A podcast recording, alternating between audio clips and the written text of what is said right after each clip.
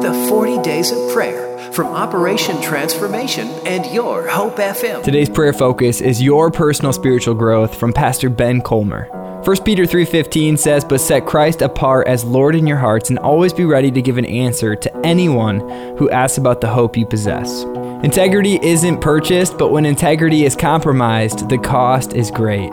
When I was a teenager, I spoke like a teenager. I thought like a teenager.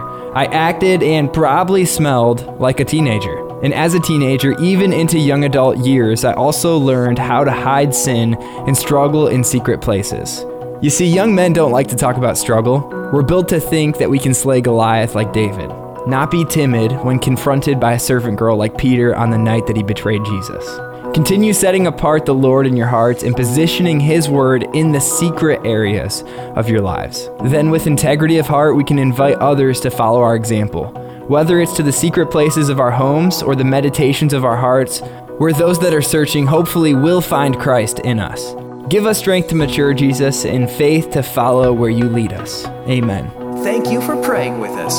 To access the prayer and devotional guide for the entire 40 Days of Prayer, visit optrans.org or myhopefm.net.